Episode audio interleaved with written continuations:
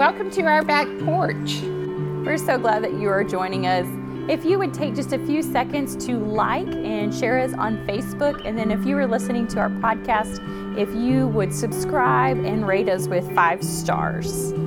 That would be awesome. Yes. So today we are continuing our study of Pursue the Intentional Life by Jean Fleming, and we want to really encourage you to get the book and read it for yourself along with us. There's just so much great stuff in this book that we can't share it all in the time that we have. So please read along with us so you don't miss something that really God wants to speak to you. Now, today we're starting in chapter 11, and it is called Beautiful Living in the Fullness of What Christ Wants for Me. So let's pray as we start. Father, prepare us for what you have for us today. We consecrate ourselves to you and pray that you will use us, that you will speak through us. It is all about you and not about us, not about our opinions. It is all about your truth.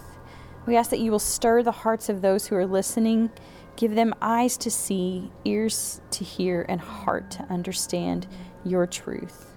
In Jesus' name, amen. Amen. When we ask Jesus to move into our lives, he comes with a truckload of blessings. Uh, that is the first big statement that Jean makes in this chapter. And she begins this chapter with a passage from Ephesians chapter 1, verse 3. Uh, it's probably familiar to you, but we're going to kind of pick it apart a little bit this morning. And it says, Praise be to the God and Father of our Lord Jesus Christ who has blessed us in the heavenly realms with every spiritual blessing in Christ. So let me share that passage with you from the Passion Translation, where it says, Every spiritual blessing in the heavenly realms has already been lavished upon us as a love gift from our wonderful Heavenly Father, the Father of our Lord Jesus Christ. All because He sees us wrapped into Christ. This is why we celebrate Him with all of our hearts. We must understand those spiritual blessings don't fall on us because of anything that we have done only because of what Jesus has done for us. That verse begins with praise be to the God who has blessed us. I love that word blessed. Um, it has such beautiful meaning. And I would wonder how, if you have felt that sense of blessing, maybe someone has spoken over you, um, and how that feels. Uh, there are two words in the Greek for blessed, and one of them means happy and prosperous, and that is the word that Jesus uses in Matthew chapter 5 in the Beatitudes, where he speaks that list of Beatitudes, and blessed are those. But the one that we are looking at in this passage today literally means to speak well. God the Father who has spoken well of us in the heavenly realms. Did you hear that? God who has spoken well of us. Can you remember a time when someone has spoken a word, a kind word, um, genuinely over you, spoken it about you or to you? You probably felt honored and touched by that. Can you grasp the thought that God has spoken well of us? Amen. Well, verse 3 goes on to say, He has spoken well of us in the heavenly realms with every spiritual blessing in Christ. Spiritual blessings are heavenly blessings. We have blessings here on earth, and those are nice, but they don't last, whereas heaven's treasures are forever. So if you go back to the first chapter of Ephesians, you'll find these spiritual blessings. He chose us, mm-hmm. He made us holy, yes. He adopted us, He poured out His grace on us, He shows us kindness, He gives us freedom, He gives us wisdom and understanding. We have an inheritance that is in heaven. Mm-hmm. We have the gift of the Holy Spirit. We have redemption. We have forgiveness. And He has included us. Mm-hmm. But we won't experience or appreciate these spiritual blessings if we haven't learned what it means to live in Christ. To live in Christ is to live in the fullness of what Jesus did for us on the cross. Amen. And I love that the Passion Translation of Ephesians 1 3 says that He has lavished on us. That is one of my favorite words in Scripture. Uh, we see that in 1 John, it says that God has lavished His love on us. Lavish means luxurious and elaborate and to bestow on us extravagantly. And that's what God has done. He has lavished on us these spiritual blessings because He sees us wrapped into Christ, covered by His blood that was shed so that we might be presented to Him, to the Father, through Him to the Father. Um, I once was in a teaching on what it meant to be in Christ and how God sees us in Christ. And I decided today that we would go elementary for a moment because personally I need a little elementary every now and then. Um, but that, that visual of how God sees us in Christ. And so this little person is representation of us in our sin before receiving Christ as our Redeemer and our Savior. And when Jesus came to us, when we called out to Him and asked Him to be our Lord, we were wrapped in the blood of Jesus, covered by His blood. And then when we are presented to the Father, He sees us clean. He doesn't see that sin. Mm-hmm. He sees us as righteous. And that's what it looks like to be in Christ and what it looks like to be seen by the Father. That's why he can speak well of us. Colossians 2 9 and 10 says, For he is the complete deity, speaking of Jesus, the complete fullness of deity, which means fully God, living in human form, which means fully man. and our own completeness is now found in Him. So we are completely filled with God as Christ's fullness overflows in us.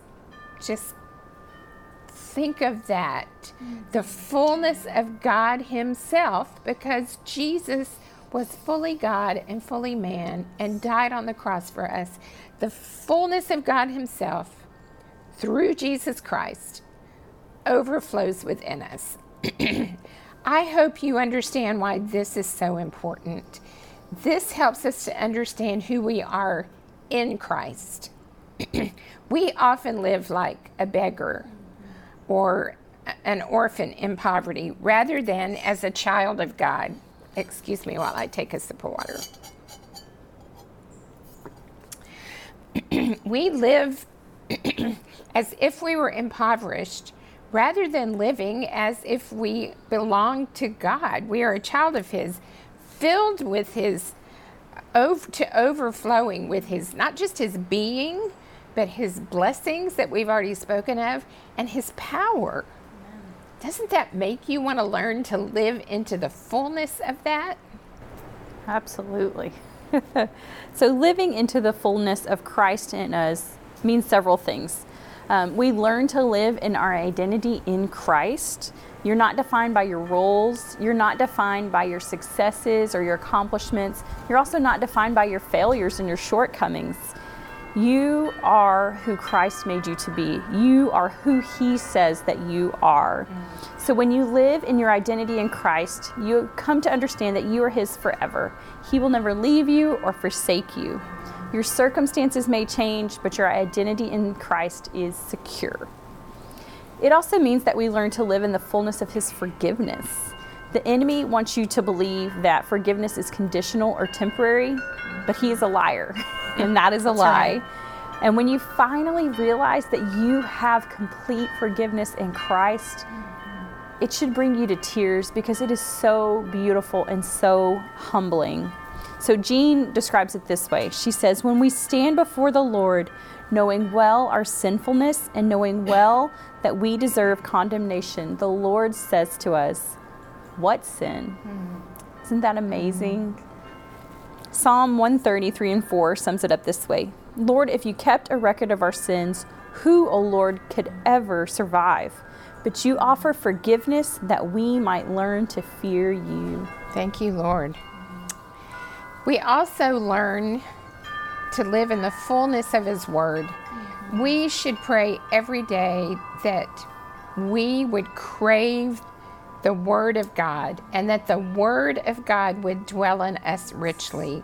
And when that happens, you will find yourself speaking bits of Scripture throughout your day. You may not fully memorize a, a passage, you may not even be able to go back and find that with its address in the Scripture, but you will find the Word of God spilling out uh, as you go through your day. That's beautiful to me, just to know that. And then we learn to live in the fullness of the Holy Spirit. Have you ever considered that idea, that truth that Jesus lives in us through the Holy Spirit? That we have the mind of Christ, we have the ability to hear God's voice through Jesus, through the Holy Spirit. And Jean says that so beautifully. she says, I want to cooperate with God's intention that Christ live his life through me all the way to the grave. To live in the fullness of the Spirit day after day is the work of a lifetime. She says maturity in Christ and being full of the Spirit are not synonymous. The newest believer can live in the fullness of the Spirit and often does. But again, she says, but to live in the fullness of the Spirit day after day is the work of a lifetime. And then she goes on to tell us what that work looks like. That work is listening, and then responding, and then repenting, and then surrendering. And then there's listening and learning and allowing the Holy Spirit to change our mind, to change our plans, to change our actions. And then we go back to listening. So, would you pray with me?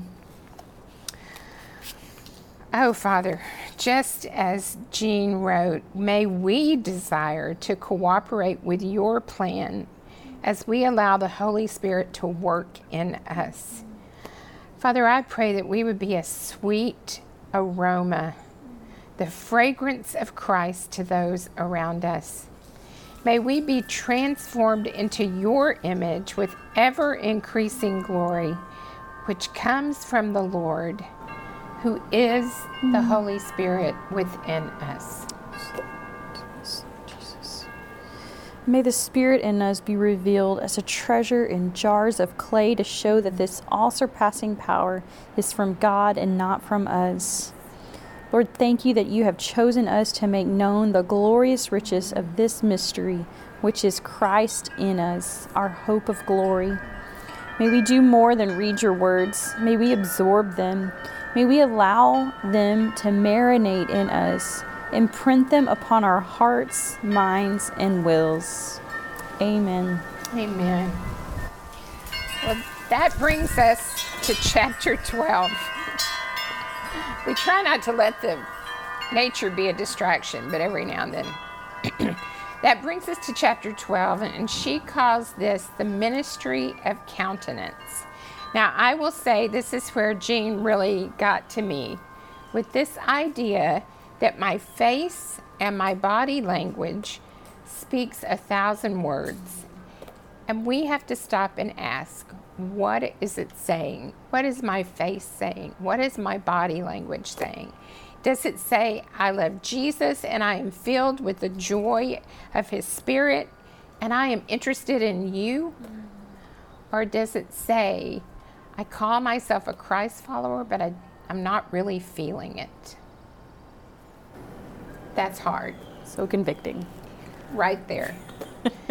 our face and our body language tell it all. Mm-hmm. I used to have this conversation with a couple of my children, especially in their teenage years, and I would say they would not hold back the facial expressions, I will say.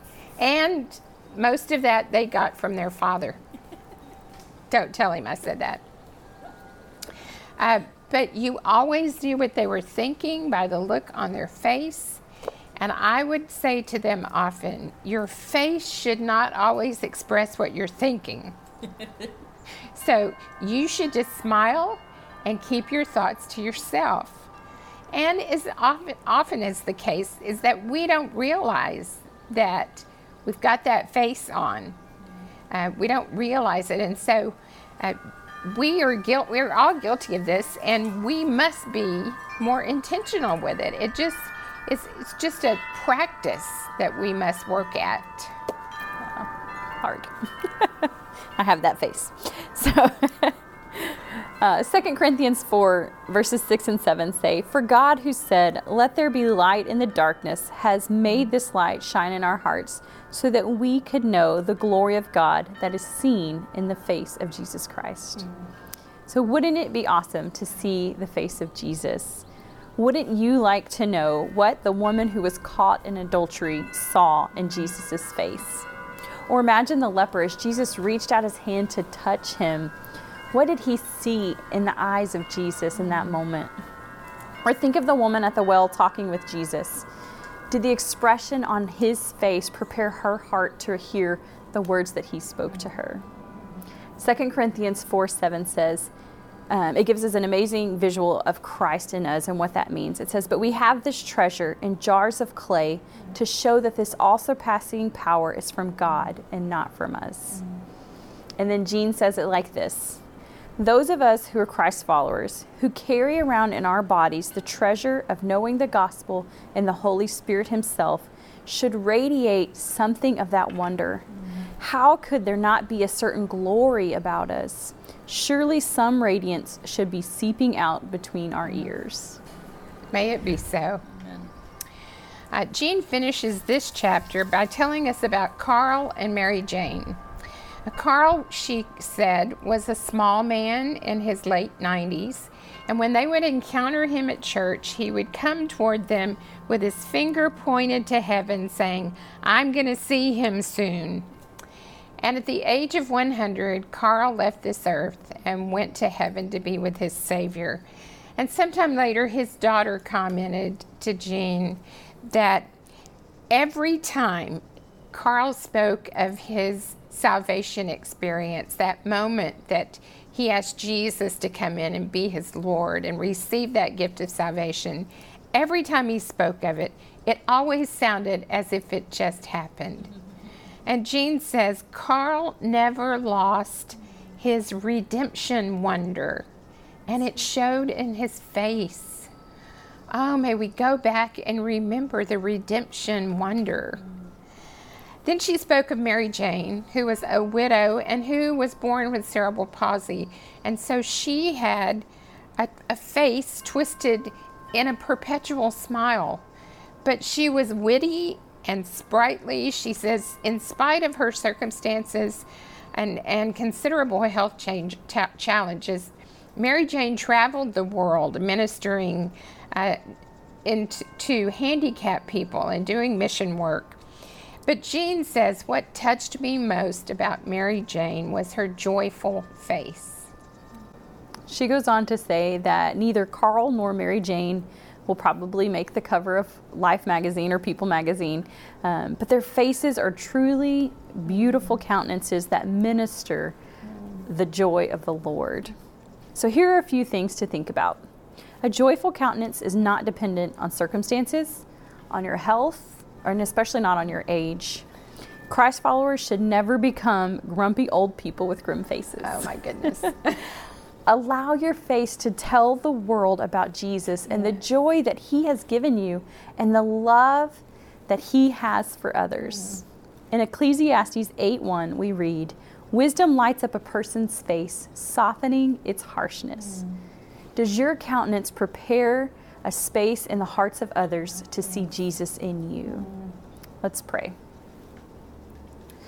Lord, I want my face to minister your joy to others. Help me to always communicate encouragement and interest in others. May my countenance always serve your purpose and not reveal my selfishness. Give me the face of Jesus so others can see him in me. It may seem challenging to have this ministry of countenance when we're wearing masks and face coverings all the time. Uh, but William Shakespeare once said, The eyes are the window to the soul.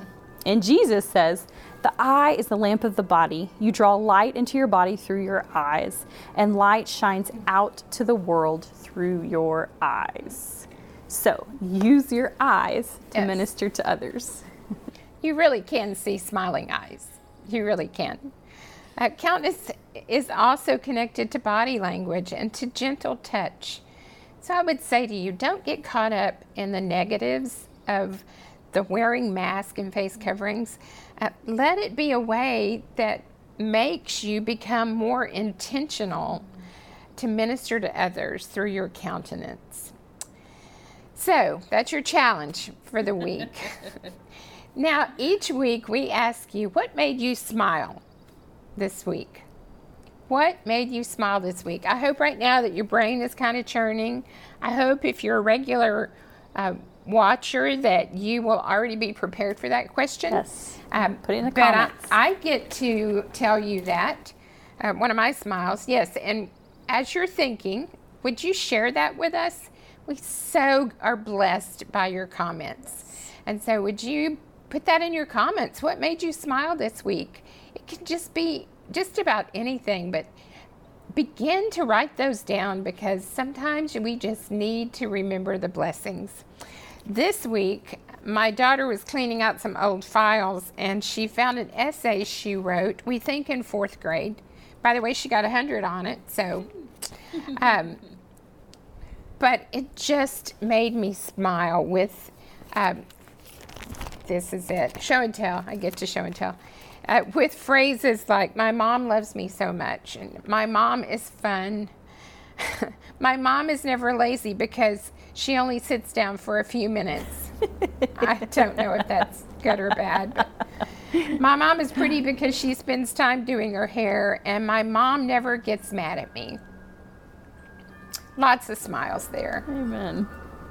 Well, I smiled. I recently got my wedding album back. Um, I ordered a, did one of those books online, and so I was sharing it with some family members this week, and just to go back and remember that special day and to relive it with with them, uh, walk through it with them, and we were all just smiling together, and that was that was really nice. So, we hope that you have a blessed week with lots of joy and smiles.